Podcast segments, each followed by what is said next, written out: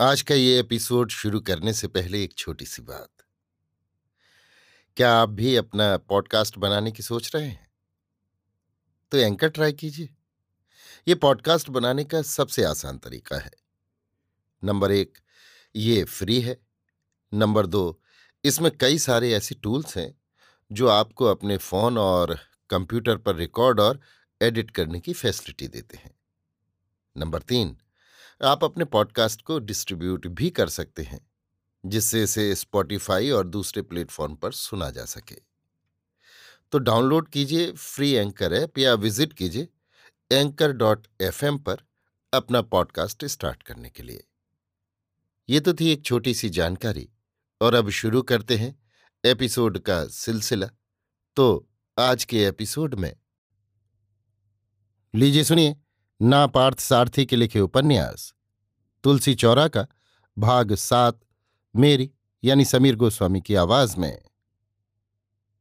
अरे मुड़ी मड़ी अभी गली के मोड़ तक ही गए होंगे कि शर्मा जी ने अहमद अली भाई और सीमा वैयर को पश्चिमी दिशा से आते देखा। भीतर जाते जाते वो सारे पर ही रुक गए। इससे पहले कि वे लोग बातें शुरू करते, शर्मा जी बोल पड़े, क्यों मियाँ? मैंने तो कहा था कि मैं कहला दूँगा, इन्हें क्यों तकलीफ़ दी? नहीं, सरकार खुद ही बोले कि हम भी चलेंगे। बैठिए सीमा वैयर जी, आपने इतनी तकलीफ़ क्यों ली? सीमा वैयर ने पानदान और छड़ी दोनों को ओसारे पर रखा और बैठ गए आना तो नहीं चाहता था, मन नहीं माना। मठ की संपत्ति अच्छे लोगों के काम आए, और मठ का भी फ़ायदा उसमें हो। ठीक कहा आपने, इसमें कोई संदेह है? इस बात पर तो दो राय हो ही नहीं सकती। बात तो आप बिल्कुल मीठी करते हैं, पर काम तो विपरीत करते हैं। पिछले दिन वाली बटाई की घटना और उस बैठक को स्थगित करने से उत्पन्न सीमावैयर का गुस्सा साफ़ झलक रहा था। ओसारे पर वो भी एक तीसरे आदमी के सामने। सीमावैयर से किसी बहस में शर्मा जी उलझना नहीं चाहते थे। उनका ज्ञान, उनका विवेक उन्हें तमाम बहसों लड़ाई झगड़ों की अनुमति नहीं देता। ऊँचे स्वर में बोलना तक वे नहीं जानते। कामाक्षी से बाज वक्त ऊँचे स्वर में बोलना पड़ता तो वे सकुचा जाते, पर वहाँ मजबूरी थी। सीमा वैयर की तरह वे बातें नहीं कर सकते। वे सीमा वैयर को समझा बुझाकर भेजना चाहते थे। शाम का वक्त था, और ओसारे पर किसी तरह का विवाद संध्यावाती के वक्त नहीं उठाना चाहते थे। बोले, इस वक्त आप क्या चाहते हैं? मुझे देर हो रही है। संध्या वंदन का समय हो रहा है। नदी तक जाना है। आपके पास भी काम होंगे। बड़े आदमियों को मैं देर तक नहीं रोकता। आप बताइए। शर्मा जी ने पूछा तो क्या फिर से बताना होगा? मैंने तो लिखा था ना, मियाँ को वो खाली प्लाट दिलवाना है। तो ठीक है, आप ये मियाँ एक पत्र लिख कर दे दें, उसे मठ भिजवा देता हूँ। जवाब मिलेगा तो बता दूँगा। मेरा पहले वाला पत्र भिजवा दो, काफ़ी है। शर्मा जी ने वो पत्र दोबारा पढ़ा और बोले, इसमें तारीख तो पड़ी ही नहीं, डाल दीजिए। उनकी ओर बढ़ाते हुए बोले, घर के भीतर से कोई संझवाती लिए आले पर रख गया। कमली थी ये। लगा एक स्वर्ण दीपक, दूसरे दीपक को लिए चला आ रहा हो। सीमा वैयर और अहमद अली ने भी उसे देखा। ये कौन है? यहाँ आई हैं। यूरोपियन लगती हैं। हाँ संध्यावंदन में देर हो रही है, आप तारीख डाल दीजिए। सीमा वैयर ने तारीख डालकर पत्र शर्मा जी को दे दिया। ठीक है, उत्तर आने पर मैं कहला दूँगा। वे हाथ जोड़कर उठ गए। सीमा वैयर और अहमद अली चले गए।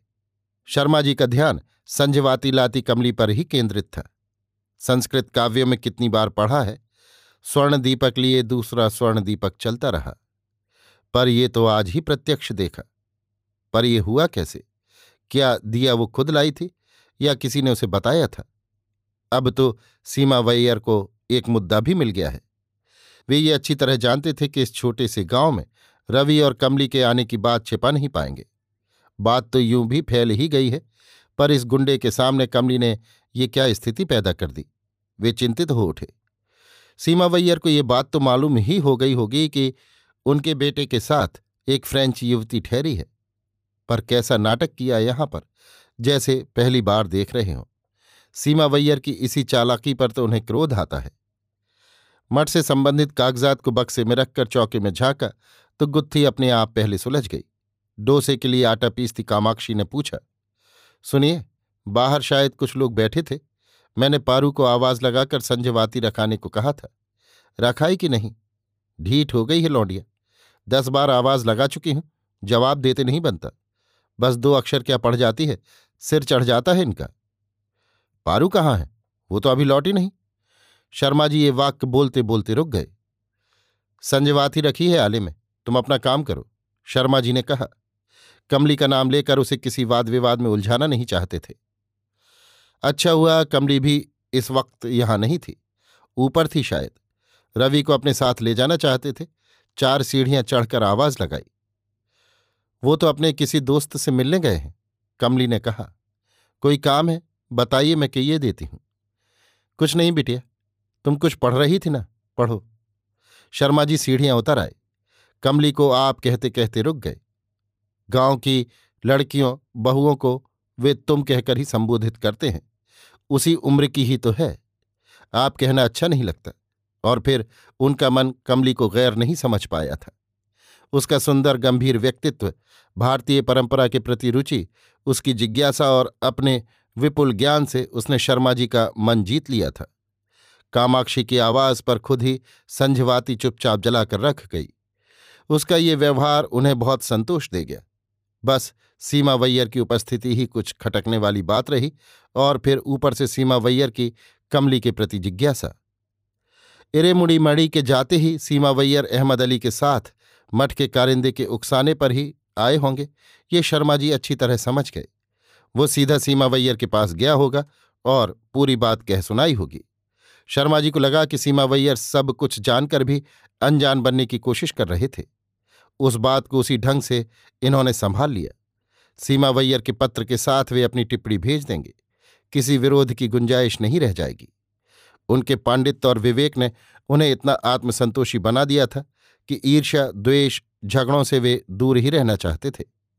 वे ऐसी कोई हरकत या ऐसी कोई भी बात नहीं कहना चाहते थे जिनसे दूसरों को चोट पहुँचे। यही वजह थी कि वे सीमा वैयर के साथ किसी विवाद में उलझना नहीं चाहते थे। संध्या वंदन के लिए वे घाट की सीढ़ियाँ उतरने लगे तो तीन चार वैदिक पंडित जाप कर रहे थे। जाप समाप्त कर उनके पास आए। सुना, बेटा आया है। पहले प्रश्न का उत्तर मिलने के बाद अगला सवाल कुछ सखचा कर पूछा। साथ में कोई और भी है? हाँ शर्मा जी ने एक शब्द में उत्तर दिया। उनका लहजा ही कुछ ऐसा था कि वे आगे कुछ पूछने का साहस नहीं कर पाए। शर्मा जी नदी तट से लौटे तो अंधेरा घिर चुका था। शिवालय के घंटे शाम के सन्नाटे को तोड़ रहे थे। शिवालय में माथा टेक कर ही वे घर लौटे। बीच में कई लोग मिले। औपचारिक प्रश्न, कई जिज्ञासाएँ, वही उत्तर, वही समाधान। घर की सीढ़ियाँ चढ़ रहे थे। ओसारे पर कामाक्षी की तेज आवाज़ सुनाई दी। पारू और कमली बैठक में कामाक्षी के सामने खड़ी थीं। रवि शायद अब तक घर नहीं लौटा था। शर्मा जी के भीतर आते ही एक सन्नाटा खिंच गया। पर एक अशांत कसमसाहट हवा में तैर गई थी। शर्मा जी को देखकर ही कामाक्षी ने शुरू किया, अब आप ही बताइए, ये भी कोई बात हुई? शर्मा जी की समझ में आया कि जिस बात को वे सफ़ाई से छिपा गए थे, उसका पता कामाक्षी को चल गया था। कामाक्षी ने प्रत्यक्ष रूप से कमली को कुछ नहीं कहा, पर पारू पर जिस जिस तरह उनका गुस्सा बरस रहा था, प्रकारांतर से कमली को प्रभावित कर रहा था। पारू को देखते ही कामाक्षी ने झिड़का था, कहाँ मर गई थी? संजवाती जलाने को कहा तो क्या जवाब देते नहीं बनता? दिया बाती के बाद घर से बाहर कहाँ निकल गई थी? मुझे क्या पता तुमने कब कहा था? मैं तो बाहर से अब आ रही हूँ। मैंने ना तुम्हारी बात सुनी, न संजवाती की। पारू ने तेज आवाज़ में उत्तर दिया था। उसकी आवाज़ सुनकर कमली नीचे उतर आई थी। आपने जब कहा था तो पारू घर पर नहीं थी। मैंने ही संझवाती की थी आज। कमली की बात को पारू ने ऊँची आवाज़ में कामाक्षी तक पहुँचाया। कामाक्षी इस पर पार्वती पर बरसने लगी। पर बातें कमली को तकलीफ़ देने वाली ही कही गई थीं। जहाँ घर की औरतें संजवाती करती हैं, वहाँ लक्ष्मी का बास होता है। आने जाने वाली दिया बाती करते रहे और तू आवारागर्दी करती फिरे, क्यों? अम्मा की ये दो टूक बातें पार्वती को अच्छी नहीं लगी। कमली के संवेदनशील मन को बात चुभ गई। तभी शर्मा जी लौट आए। आते ही वे बात समझ गए। जिस विवाद के समय से वे बात को छिपा गए थे। वही विवाद उठ खड़ा हुआ। बेटे पर पूर्ण विश्वास के साथ समर्पित एक युवती हज़ारों मील दूर एक पराय देश में आई है। कामाक्षी ने उसे आहत कर दिया। शर्मा जी को बेहद दुख हुआ। ऐसी क्या अनहोनी हो गई है कि तुम चीखे जा रही हो? चुपचाप भीतर जाओ और अपना काम करो। कामाक्षी को टपट दिया और पारू को देखकर बोले, पारू, उसे लेकर ऊपर जाओ। दोनों ऊपर चले गए। उनके जाने के बाद कामाक्षी को डांटने लगे, तुम्हें अपनी बेटी पर नाराज़ होने का हक है। पर दूसरों का मन दुखाना क्या अच्छा लगता है? कैसी बातें बोल गई हो तुम? मैं क्या पूरा गाँव बोल रहा है? आप शायद नहीं जानते। शर्मा जी ताड़ गए, कामाक्षी युद्ध की तैयारी कर रही है। फिर कोई झगड़ा बढ़े और कमली तक बात पहुँचे, ये वो नहीं चाहते थे। जाओ अपना काम करो। उनके स्वर की तेज़ी में कामाक्षी सक पकाकर भीतर चली गई। देर सबेर जिस समस्या के उठने की प्रतीक्षा कर रहे थे, वो अब सिर पर आ पहुँची। कामाक्षी तो अधूरी जानकारी पर ही भड़क उठी है। शर्मा को एक बात साफ़ समझ में आ गई कि अब डांट डपट कर इस समस्या को दबाया नहीं जा सकता।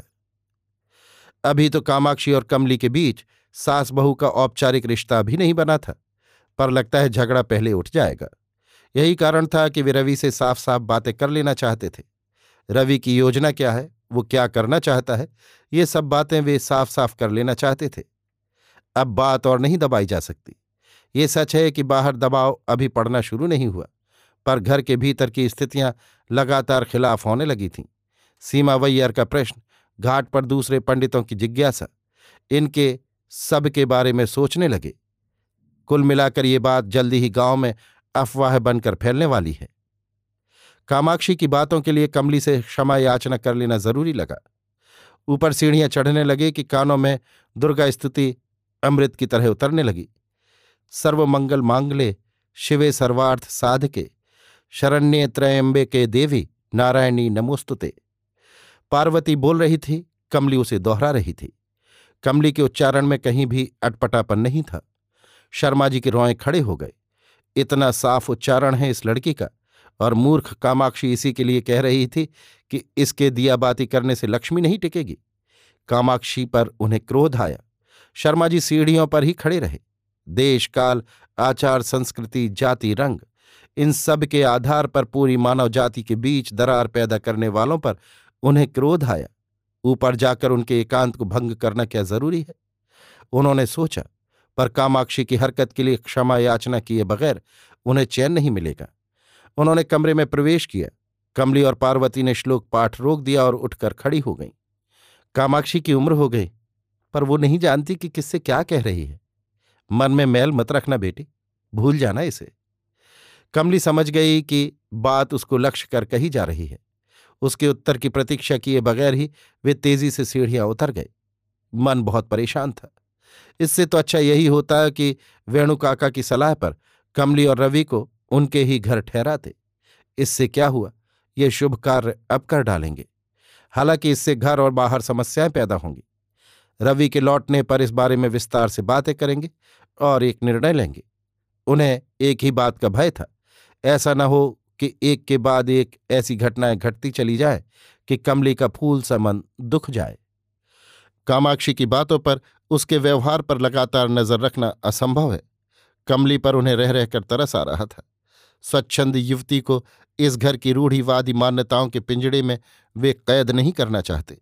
कमली और रवि के यहाँ आने के पहले जाने कितनी हिचकिचाहट थी, पर उसमें घृणा का अंश मात्र भी नहीं था।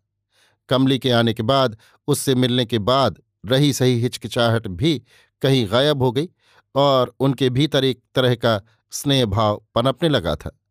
उन्हें लगा, ये देह का आकर्षण मात्र नहीं है, दोनों के आकर्षण की बुनियाद है, एक दूसरे की स्वभावगत विशेषताएँ। रवि उसकी गोरी चमड़ी के प्रति आकर्षित होकर उसे मात्र अपनी देह की आवश्यकताओं की पूर्ति के लिए नहीं लाएगा। ये सचमुच गांधर्व संबंध है। रवि ने ठीक ही लिखा था। दोनों के समर्पण भाव और प्रेम के प्रति वे आश्वस्त थे। देह के अलावा विचारों का, संवेदनाओं का, बुद्धि का साम्य ही इस आकर्षण के बुनियादी कारण रहे होंगे। ये वो बखूबी समझ गए। कामाक्षी की तरह वे इनसे घृणा नहीं कर सकते। पूर्ण ज्ञान की उदारता जिसमें हो, वो ईर्ष्या, घृणा आदि दुर्गुणों का दास नहीं हो सकता। जहाँ ईर्ष्या, द्वेष जैसी ओछी भावनाएँ हो, वहाँ पूर्ण ज्ञान नहीं होता। रवि लौट आया। शर्मा जी ने ओसारे पर ही उसे रोक कर कहा, मैं घाट जा रहा था तो तुम्हें बहुत पूछा, तुम मिले नहीं। मैं तुमसे अकेले में बात करना चाहता हूँ। सुंदर रामन ने बुलवाया था, वहीं चला गया था। बातें यहीं करें कि घाट तक चलें। क्यों? यहीं पिछवाड़े में बगीचे में बैठकर बातें कर लेते हैं। चलो फिर। दोनों पिछवाड़े के कुएँ के पास बनी सीमेंट के चबूतरे पर बैठ गए। बातें शुरू करने के पहले शर्मा जी ने भूमिका बांधी। कमली के बारे में कामाक्षी की शंकाएँ, उसके प्रश्न संजयवाती की घटना से उठा विवाद, सीमा वैयर का प्रश्न, घाट पर पंडितों की पूछताछ एक एक कर बताते चले गए। बोलते बोलते एकाएक रुक गए। रवि की प्रतिक्रिया जानना चाहते थे। आप ठीक कह रहे हैं बाबूजी। ये तो मैं अपेक्षा कर ही रहा था। पर अब मुझे क्या करना होगा? ये तो बताइए। मुझे गलत मत समझना। तुम्हारा पत्र मिलने पर मेरे मन में जो क्षोभ उभरा था, वो अब लेश मात्र भी नहीं रहा। कमली मुझे बहुत पसंद है। तुम्हारे प्यार में मैं कोई कमी नहीं पाता। पर तुम ये मत भूलना कि तुम्हारी माँ, घर, गाँव सब इसके विपरीत है। आप इसे सही समझ रहे हैं। ये मेरा सौभाग्य है। मैं सही समझ रहा हूँ, वो ठीक है। पर यह मत भूलना कि मैं भी समाज के नियमों से मुक्त नहीं हूँ। यही तो अपने देश की विडंबना है कि हमारे यहाँ के विद्वान बुद्धिजीवी भी कायर हैं। देखो बेटे, ज्ञान और सामाजिकता दोनों अलग बातें हैं। मैं ये अपने लिए नहीं कह रहा। शाम जो घटना घटी थी, यदि इस तरह की घटना एक के बाद एक घटती चली जाए तो उसका मन कितना दुखी हो जाएगा, कभी सोचा तुमने? तो बाबूजी आप ही बताइए क्या किया जाए?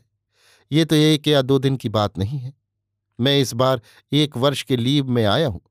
वो भारत के औपनिवेशिक फ्रेंच समाज पर और भारतीय संस्कृति की फ्रेंच संस्कृति पर पड़े प्रभाव पर शोध कार्य करने आई है। इस कार्य के लिए अमेरिकन फाउंडेशन उसकी मदद कर रहा है। वो भी साल भर यहीं रहेगी। मैं भी लगभग कुछ ऐसे ही असाइनमेंट पर आया हूँ। हमारा मुख्यालय शंकर मंगलम रहेगा। मुझे कोई आपत्ति नहीं है। तुम साल भर यहाँ रहोगे, ये मेरे लिए खुशी की बात है। फिर आप चिंता किस बात की कर रहे हैं बाऊ? यही कि एकदम गवार और दकियानूस औरत के आधिपत्य में तुम दोनों यहाँ रहकर काम कर सकोगे या नहीं? मेरी तो चिंता इसी बात की है कि इस घर में मेहमान की तरह जो आई है, उसका मन दुखे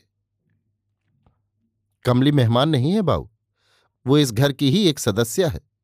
शर्मा जी कुछ हिचके, फिर पूछ लिया। ठीक है, तुम कहते हो और मैं भी मान लेता हूँ।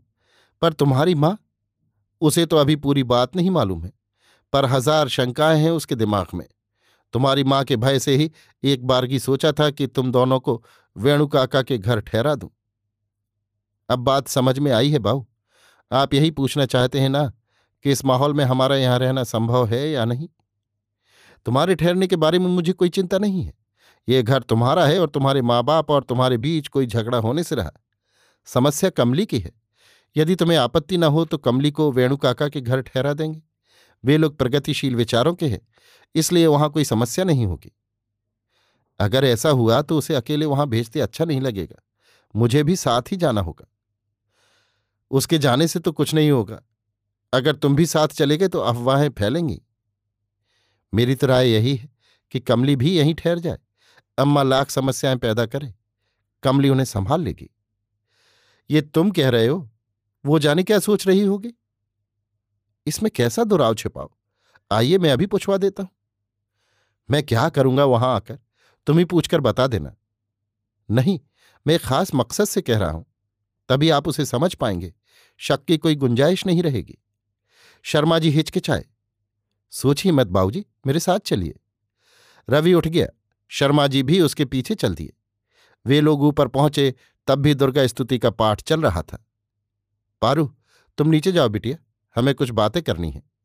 शर्मा जी ने उसे भिजवा दिया। रवि को पारू को इस तरह भिजवा देना अच्छा नहीं लगा। वो भी रह जाती बाबूजी उसे क्यों भिजवा दिया? नहीं, वो बाद में आ जाएगी, तुम चुप रहो। रवि ने फिर इस संबंध में कुछ नहीं कहा। कमली उन्हें आते देख उठकर खड़ी हो गई थी। मैं कुछ पूछूँगा तो आपको लगेगा, ये मेरे लिए जवाब दे रही है। आप खुद ही पूछकर देख लें। रवि ने कहा, शर्मा और रवि कुर्सी पर बैठ गए। कमली नहीं बैठी। बैठो बिटिया, हम तुमसे कुछ बातें करना चाहते हैं। कब तक खड़ी रहोगी? मैं तुम्हारा लिहाज समझ रहा हूँ। अब मैं कह रहा हूँ, बैठ जाओ। कोई बात नहीं, खड़े रहने में मुझे कोई दिक्कत नहीं। तुम्हें होना हो, हमें तो है ना। नहीं, आप कहिए तो। मेरी बातों का साफ़ जवाब देना बिटिया, आभार मानूँगा। मैंने तो रवि से कहा था कि तुमसे पूछकर जवाब दे, पर उसने तो मुझे ही सामने लाकर खड़ा कर दिया। क्यों बिटिया? संजवाती वाली घटना पर कामाक्षी पारू को डांट रही थी। तुम्हें बुरा तो नहीं लगा? तो मुझे साफ़ साफ़ बताना बिटिया। इसमें बुरा मानने की क्या बात है? उन्होंने पारू को डांटा। मैं कैसे मना करूँ? अगर वे पारू को नहीं, मुझे ही बुलवा कर डांट देती, तब भी बुरा नहीं मानती। मुझे तो इसी बात का बुरा लगता है कि वह अधिकारपूर्ण मुझे क्यों नहीं डांटती? इस बात का बुरा नहीं लगता कि क्यों डांट रही हैं। यदि रवि की माँ मुझे सीधे डांट देती तो मैं बहुत खुश होती। शर्मा जी ने ऐसे विनम्र उत्तर की अपेक्षा नहीं की थी। एक क्षण मौन रहकर फिर पूछ लिया, मैंने सुना है तुम्हें साल भर से ऊपर यहीं रहना है। सुनकर अच्छा लगा। इस घर की असुविधाओं में रह जाओगी। रह सको तो यहाँ आराम से रह लो, वरना तुम लोगों के लिए पास ही मैं कोई दूसरा इंतज़ाम किए देता हूँ। यहाँ मुझे कोई असुविधा नहीं है। घर हो तो दोनों ही बातें होंगी। केवल असुविधाओं से भरा घर या केवल सुविधाओं से भरा घर ढूँढने पर भी नहीं मिलेगा। ऐसी बात नहीं है बिटिया। अगर मन न मिले तो रोज रोज की झिकझिक लगी रहेगी। फिर बाकी कामों के लिए वक्त कहाँ मिलेगा? मुझे आपकी बात सुनकर आश्चर्य होता है। अभी तक तो मेरी वजह से कोई बात नहीं हुई। मैं तो इसी घर में रहना चाहती हूँ। कामाक्षी काकी को कई अर्थों में अपना गुरु माना है। उनसे कितना कुछ सीखना है मुझे। पर यदि तुम्हें शिष्या के रूप में वे ना स्वीकारें तो? तो क्या एकलव्य ने शिष्यत्व ग्रहण करने के पहले द्रोण की अनुमति ली थी? श्रद्धा और भक्ति भाव हो तो बहुत कुछ सीखा जा सकता है। तो फिर तुम उससे अधिक सुविधाजनक स्थान में रहना नहीं चाहते? नहीं, आपके यहाँ कहावत भी तो है, जहाँ राम है, वहीं अयोध्या है।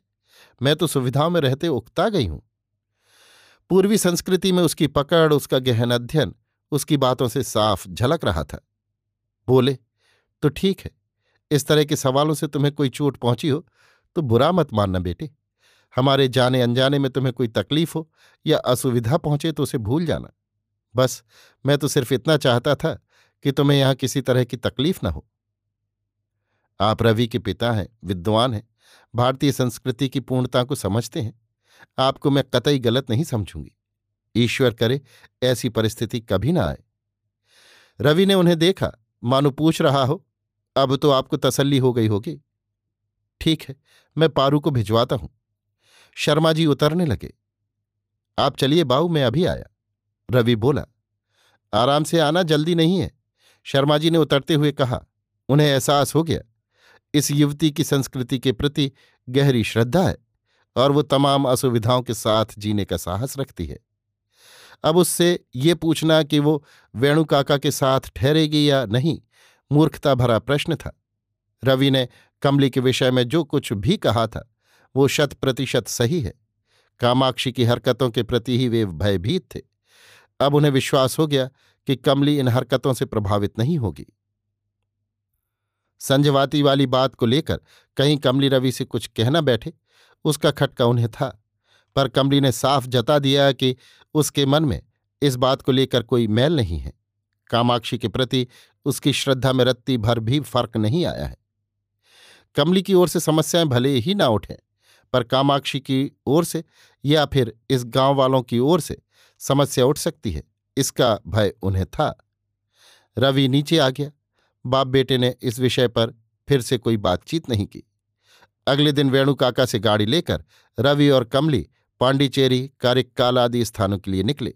साथ में किसी ड्राइवर को ले जाने पर काका ने ज़ोर दिया। नहीं काका, हम दोनों ही ड्राइविंग जानते हैं। कोई खराबी आ जाए तो संभाल लेंगे। हालाँकि वे सप्ताह भर के लिए गए थे। घर उन्हें लौटने में दस दिन लग गए। दस दिनों तक घर सूना पड़ा रहा। वे लोग जिस समय घर लौटे, कामाक्षी बैठक में बैठी हुई वीणा में राग तोड़ी बजा रही थी। भीतर प्रवेश करते ही कमली खड़ी की खड़ी रह गई। साक्षात सरस्वती की तरह लग रही थी वे राग की वर्षा में पूरा घर भीग उठा था। कमली के लिए ये अनिर्वचनीय अनुभव था। वीणा बजाती कामाक्षी के चेहरे की अपूर्व आभा को ठगी सी देखती रह गई। क्या हुआ बेटी, अभी लौटी हो? यहाँ क्यों खड़ी रह गई? शर्मा जी के प्रश्न ने उसे यथार्थ में लापटका। रवि अटैची लिए भीतर आ गया। कमली का ध्यान अब भी कामाक्षी के उस अलौकिक रूप पर ही रमा हुआ था। पर अगले कुछ दिनों में जो कुछ घटा, वे शर्मा जी की धारणा के विपरीत ही रहीं। कर्मकांडी ब्राह्मण परिवार, यहाँ के नियम, धर्म एवं असुविधाएँ पुरातनपंथी गृह स्वामी का व्यवहार, कमली के लिए अड़चने ही पैदा कर सकती हैं। शर्मा जी ने यही सोचा था, पर कमली ने उस घर के नियमों के अनुरूप अपने को ढालना शुरू कर दिया। पूरे समर्पण भाव के साथ, उसने अपने को इस घर की परंपराओं के अनुकूल ढाल लिया। घर के अन्य सदस्यों को अपनी इच्छा के अनुरूप बदलने की कोशिश नहीं की। कमली के प्रति शर्मा जी की सहानुभूति का कारण उसका ये स्वभाव ही था। जिस रात वे पौंडीचेरी से लौटे, कमली ने रवि से कहा था, आपकी माँ को वीणा बजाते देखकर लगा था, जैसे साक्षात वीणा वादनी उतर आई हो। अच्छी डिप्लोमेसी है ये, दुश्मन को भी प्रशंसा से जीत लो। रवि उसे छेड़ना चाहता था, पर कमली के स्वर में इतनी मुग्ध आर्द्रता थी कि वो उसके पीछे छिपी श्रद्धा को भाप गया। इसलिए चुप रहा। अम्मा में पुरातन कर्मकांडी परिवार की सारी विशेषताएँ मौजूद हैं। मेरा मतलब प्लस और माइनस दोनों ही गुणों से पर देख रहा हूँ, तुम अम्मा के प्लस पॉइंट को ही देखती हो। जो चीज़ हमें नहीं रुचे, उसे माइनस पॉइंट कह देना गलत है, रवि। रवि को लगा कि वो स्वयं रवि के मुँह से अम्मा की कमजोरियों को नहीं सुनना चाहती। अम्मा की फुर्ती, तुलसी पूजन, गौ पूजन, गिट्टी खेलना कौड़ियाँ खेलना, वीणा बजाना, स्त्रोत श्लोक पाठ करना, सब कुछ कमली के लिए अपूर्व है। लगा कि उसने कमली को इन तमाम विरोधाभाषों के बीच जीने का जो अभ्यास फ्रांस में करवाया था, उसमें आशातीत सफलता मिली है। मुझे अम्मा की तरह नौगजी धोती पहनने की इच्छा है। बसंती को कल बुलवाया है सिखाने के लिए। कमली ने कहा सुरवि चौंक गया। जब अपने ही यहाँ की युवतियाँ अठारह हाथ की लांग वाली धोती पहनना भूलती जा रही हैं ऐसे में कमली की इसके प्रति रुचि उसे अच्छी लगी। अभी आप सुन रहे थे नापार्थ सारथी के लिखे उपन्यास, तुलसी चौरा का भाग सात, मेरी यानी समीर गोस्वामी की आवाज़ में।